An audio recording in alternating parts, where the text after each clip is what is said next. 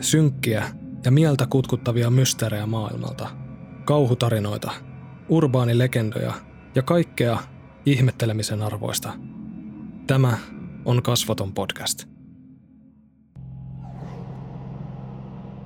Peremmälle, peremmälle, ihan rohkeasti vain. Tässä kun edellisessä videossa mietittiin, että mitäköhän erikoista sitä keksisi Halloweenin kunniaksi, niin onhan tässä nyt sen verran erikoisuutta, että ne muista ennen tehneeni kahdeksan tarinan videota. No, älä nyt noin pettyneeltä näytä, sillä nämä ovat ihan erikoisen kiehtovia tarinoita nimittäin. Edellisen videon intro oli sen verran pitkä, että päästän teidät nyt tällä kertaa suoraan asiaan. Nämä ovat omituisia tarinoita ja karmivia kokemuksia internetin kasvottomilta poliiseilta, ensihoitajilta ja murhatutkijoilta. Nauttikaa.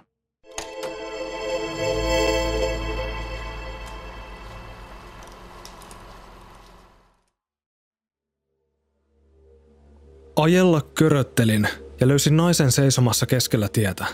Aluksi ajattelin vain kehottaa häntä kiinnittämään huomiota ympäristönsä, mutta kävi nopeasti selväksi, ettei naisella ollut ihan kaikki kotona. Koko sen ajan kun olin hänen luonaan, hän ei puhunut sanaakaan. Olin joutunut melko omituiseen tilanteeseen. Nainen ei ollut tehnyt mitään väärää, ja vaikka hän selkeästi tarvitsi apua, ei hänellä ollut fyysistä vaaraa. Samalla kun pohdin, että mitä ihmettä minun pitäisi tehdä, nainen alkoi yhtäkkiä pyöriä ympyrää.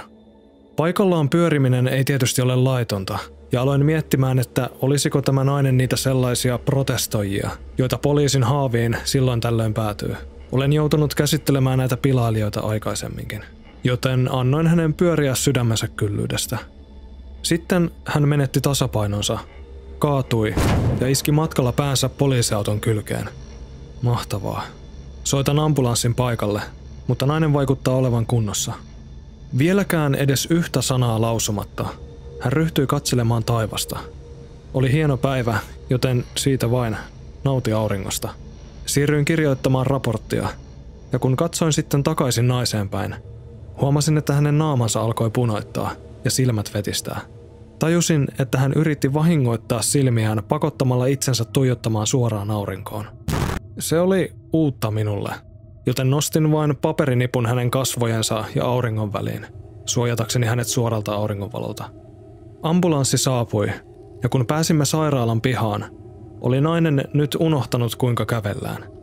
Olin 99 prosenttia varma, että hän pilaili kustannuksellamme, mutta hain kuitenkin pyörätuolin.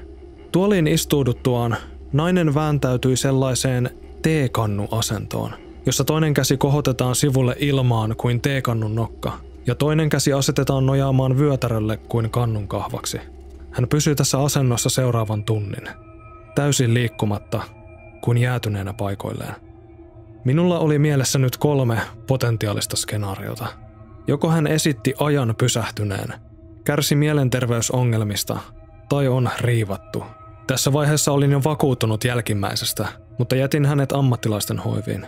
Soitin viikkoa myöhemmin sairaalaan, ja he kertoivat minulle, että nainen oli edelleen jäykistyneenä samaan teekannuasentoon. Tämä ei ole oma tarinani, mutta kun luin sen, Ajattelin sen olevan suhteellisen kammottava.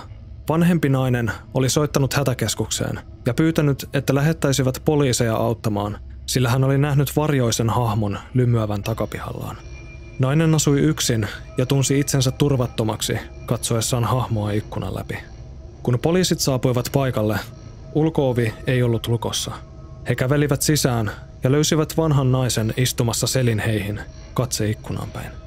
He menivät sitten tarkistamaan takapihan, eivätkä löytäneet viitteitä siitä, että joku olisi yrittänyt murtautua talon sisään, eikä tavaraakaan näyttänyt olevan kadonnut. Taloa ympäröi hyvin korkeat aidat, joka teki pihaan tunkeutumisen lähestulkoon mahdottomaksi. Mutta sen sijaan poliisit löysivät jalanjälkiä talon sisältä. Oli hyvin mahdollista, että nainen oli unohtanut lukita ulkooven ja että hahmo, jonka hän luuli nähneensä ikkunasta, olikin valoisan huoneen heijastus ikkunaa vasten, ja hahmo seisoi todellisuudessa talon sisällä hänen takanaan. Veljeni on apulaisheriffi, ja tuona aikana työskentelin ensihoitajana muutamissa pienissä kylissä Coloradosta koilliseen. Hyppäsin usein veljeni työauton kyytiin partiokierroksille ja päivystin samalla hätäpuheluita. Tämä tapahtui Amherstin kaupungissa, Coloradossa. Kaupunki on hyvin pieni. Siellä on kirkko, muutamia taloja ja puisto. Olimme lopettelemassa vuoroa aamuyön aikoihin. Viimeisellä Amherstin kierroksella huomasimme liikettä puistossa, mutta emme pystyneet erottamaan mitä se oli, koska puisto oli säkkipimeä. Ajoimme puiston viereen ja pysähdyimme hiekkatien vierustalle. Iskimme valon heittimen päälle ja kun liikutimme valokeilaa puistossa, se kohdistui lopulta nuoren tytön selkään, ehkä 13-vuotiaan, joka istui keinussa selin meihin päin. Jätimme valokeilan osoittamaan tyttöä. Hän ei liikkunut. Hän vain istui siinä ja tuijotti maata kohden. Tarpeetonta edes sanoa, että tilanne oli melkoisen kuumottava. Katsoimme toisiamme sellaisilla katseilla, kun ihminen näkee jotain tavallisesta poikkeavaa. Ehdotin veljelleni nopeasti, että meidän pitäisi kutsua tyttö auton luokse PA-järjestelmän kautta. Hän oli samaa mieltä, mutta kun katsoimme takaisin keinun suuntaan, tyttö oli kadonnut. Ja tarkoitan, ettei hänestä näkynyt jälkeäkään. Puisto oli suuri ja avoin alue. Hän ei olisi mitenkään ehtinyt poistua paikalta siinä ajassa, jonka käytimme nopeaan sananvaihtoon. Muistan kysyneeni sitten, että pitäisikö meidän jalkautua etsimään häntä. Ehkä tyttö piilotteli puistossa jonkin leikkitelineen takana. Veljeni vain katsoi minua ja sanoi, no ei helvetissä, ja ajoi pois paikalta. Se oli todella omituista. Olin ensihoitajana jonkin aikaa. Saimme puhelun henkilöstä, joka oli kaahannut polkupyörällään tolkuttoman kovaa vauhtia ja törmännyt sitten autoon pää edellä ilman kypärää. Huolimatta siitä, että oli lauantai ja kirkas keskipäivä ja löysimme hänet keskeltä esikaupunkia, ei kukaan ollut tullut edes tarkistamaan tämän miesparan tilaa. Todella, katu oli typötyhjä. Yleensä vakavien onnettomuuksien ympärille kerääntyy aina massiivinen yleisö.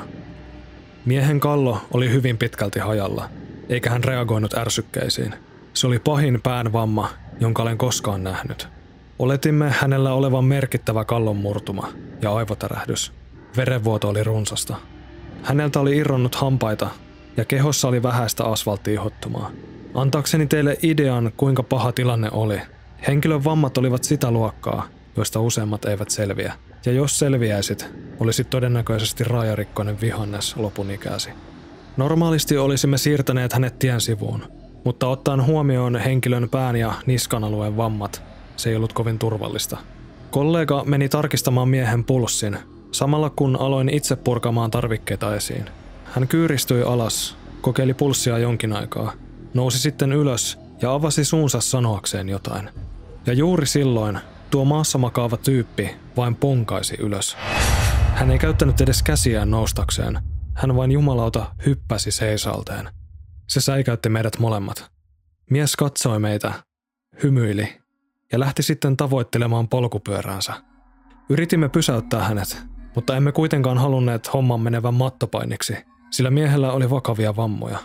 Hän pääsi meiltä karkuun ja rynnisti metsikköön ilman pyöränsä. Työkaverini oli jopa suuremmassa epäuskossa kuin minä. Hän vain tuijotti suu ammollaan siihen suuntaan, minne mies oli juuri kadonnut. Sitten hän kääntyi minun päin ja mutisi. Sillä ei ollut pulssia. Kysyin, oliko hän varma asiasta, ja hän vannoi, että pyöräilijä oli kliinisesti ottaen kuollut. Otimme yhteyden viranomaisiin, ja he lähettivät metsään etsintä- ja pelastuspartion. En tiedä, löydettiinkö miestä koskaan, koska meille ei normaalisti anneta juurikaan tietoja potilaista sen jälkeen, kun ne on luovutettu ammattilaisille.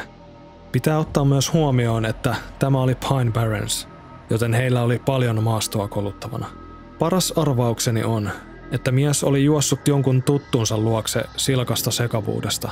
Se mitä pidin myös outona, oli että päävammat vuotavat verta aivan tolkuttomasti, joten luulisi, että tyyppi olisi jättänyt peränsä selkeät jäljet, joita seurata. Tämä on selittämätön tapaus ja todennäköisesti vain sattumaa, mutta en silti ole koskaan maininnut siitä työtovereilleni. Olen viettänyt osan työurastani murhatutkijana. Tutkimme tapauksia, jotka ovat ilmeisiä itsemurhatapauksia, ja varmistamme, ettei kyseessä ollut tappo tai murha. Yleensä määrittelimme motiivin itsemurhalle ja löysimme jonkinlaisen viestin tai muun viittauksen siihen, että henkilö oli tappanut itsensä. Eräs tyyppi oli esimerkiksi teipannut paperilapun rintaansa, jossa luki, ootko nyt tyytyväinen, Norttu? Ja oli myös varmistanut, että vaimo löytää hänet hirttäytyneenä. Mutta toisinaan eteen tipahti tapauksia, jossa kaikki rikostekniset todisteet viittasivat siihen, että henkilö oli tappanut itsensä, mutta paikalta ei löytynyt viestiä tai mitään havaittavaa syytä, miksi kyseinen henkilö olisi ollut itsetuhoinen. Nämä olivat ihmisiä, joilla oli hyvä terveys, kelpo työura ja ainakin ulkoapäin katsottuna onnellinen perheelämä. Mutta kuka todella tietää, minkälaista taistelua ihminen käy sisällään? Mutta tämä on se osuus, mikä minua todella karmaisi. Olen työskennellyt ehkäpä kymmenen tällaisen itsemurhatapauksen parissa. Ennen kuin lähdin virasta, kolmessa viimeisessä tapahtumapaikassa oli samanlainen tavara paikalla. Se oli sellainen koristemajakka jokaisessa lokaatiossa. Se oli se sama majakka, sama malli, sinivalkoiseksi maalattu. Ensimmäisellä kerralla se kiinnitti huomioni, koska se löytyi sängyltä ruumiin vierestä. Mutta kahden viikon kuluttua näin sen saman hemmetin koristemajakan toisessa itsemurhakohteessa ja jopa mainitsin tästä sattumasta paikalla olleelle poliisille. Muutama kuukausi myöhemmin menin työskentelemään taas uuden itsemurhakeissin pariin ja näin jälleen tuon saman majakan. Silloin tajusin, että ne olivat löytyneet aina näiden selittämättömien itsemurhien ääreltä. Menin sen jälkeen tarkastelemaan arkistoituja valokuvia jokaisesta lokaatiosta, missä olin työskennellyt.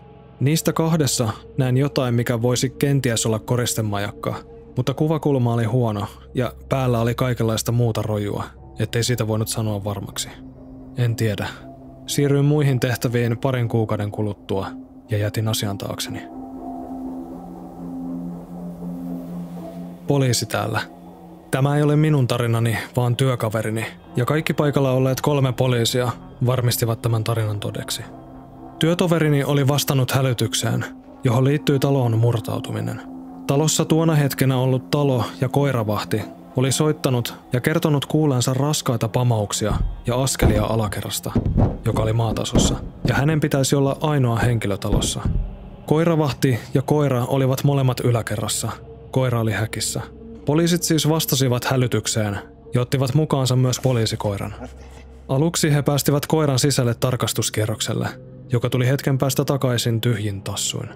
Kolme poliisia astui sitten sisään ja he tarkistivat talon kokonaisuudessaan. Ja edelleen talosta ei löytynyt ketään ylimääräistä. Poliisit kävelivät sitten ulos talosta, mukanaan koiravahti, joka heidät paikalle oli hälyttänyt. Poliisien ilmoittaessa hänelle, ettei talosta löytynyt ketään, he näkivät yhtäkkiä, kuinka talon toisessa kerroksessa makuuhuoneen ikkunan verhot avautuivat. Ne olivat raskaat verhot ja avautuivat keskeltä sivuille, joten he väittivät, ettei oikein voinut olla mahdollista, että ilmavirta talon sisällä olisi kyennyt työntämään verhot auki. Kaikki kolme poliisia ja koiravahti näkivät sen. Sitten tämä kaveri pyysi poliiseja tulemaan hänen kanssaan takaisin sisälle, koska hän halusi viedä koiran toiseen taloon seuraavaksi yöksi, ja hänen tarvitsi hakea koira häkistään. Poliisit kieltäytyivät menemästä takaisin sisään. Ei mikään malliesimerkki poliisin toiminnasta. Minut hälytettiin paikalle arvioimaan erään henkilön psyykkistä tilaa. Koodi 5150 toisin sanoen. Joka tapauksessa pääsin perille ja keskustelin noin 50-vuotiaan naisen kanssa, joka kertoi, että hänen parikymppinen poikansa on jonkin tuntemattoman huumeen alaisena ja väitti nyt kiven kovaa, ettei voi mennä makuuhuoneeseensa, sillä sinne oli hirttäytynyt vanha mies. Nainen sanoi olevansa liian peloissaan mennäkseen itse tutkimaan pojan huonetta – koska poika toi jatkuvasti narkkarikavereitaan kylään, eikä siis voinut olla täysin varma, olivatko pojan puheet totta vai eivät. Menin sen jälkeen itse puhumaan pojalle, joka oli selkeästi jonkin aineen vaikutuksen alaisena. Poika aloitti kertomaan, kuinka jokin henki oli kieltänyt häntä astumasta huoneeseen, koska hengen isä, armeijan univormuun pukeutunut vanha mies, roikkui sen katosta hirttäytyneenä.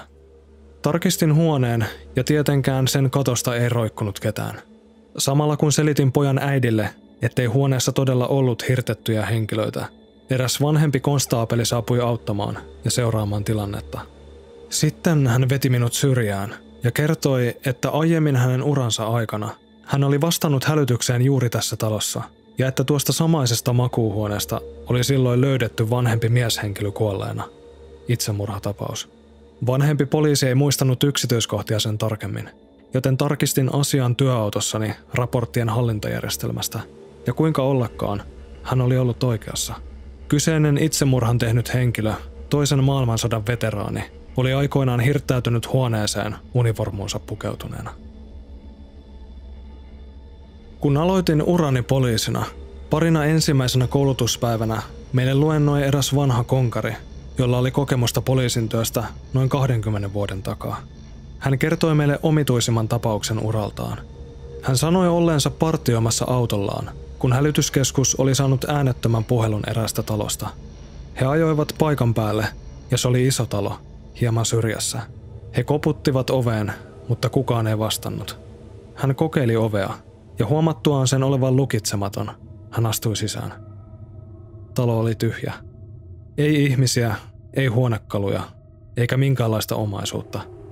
Typö tyhjä. Hän kulki talossa ja katseli ympärilleen, eikä nähnyt ristinsielua. Mutta vilkaistuaan portaisiin, hän luuli nähneensä jonkun liikkuvan yläkerrassa. Hän käveli portaita ylös. Talo oli todella suuri ja porraskäytävä pitkä. Yläkertaan päästyään hän näki jonkun vilahtavan käytävän päässä sijaitsevaan makuuhuoneeseen. Hän lähti seuraamaan ja kutsui tätä henkilöä samanaikaisesti. Huoneet olivat yläkerrassa niin ikään täysin tyhjiä.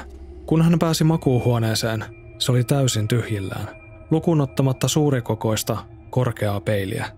Hän astui huoneeseen ja vilkaisi peiliin. Ja kertoi meille nähneensä tuossa peilissä jotain, joka tulee kalvamaan hänen mieltään hautaan asti.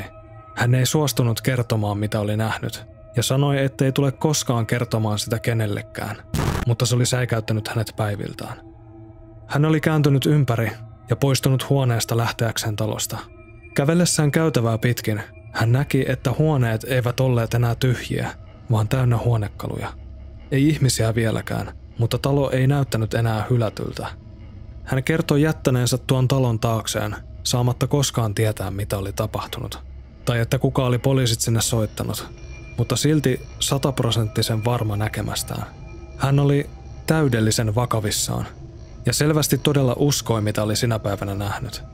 Kertomus nostatti niskavillat pystyyn, enkä varmasti unohda sitä koskaan. Kun napsautan sormiani, palaat takaisin tähän maailmaan. Hämilläsi ja tuntematta varmuutta siitä, mihin voi tässä elämässä uskoa ja mihin ei. Mukavaa, jos viihdyit videon loppuun asti. Nyt mun on aika liukua takaisin varjoihin ja palaan sieltä taas takaisin uusien tarinoiden kanssa. Ihmetellään taas ensi videossa. Tämä oli Kasvoton podcast. Kiitos kun hyppäsit kyytiin ja roikuit mukana loppuun asti. Ihmetellään taas ensi jaksossa.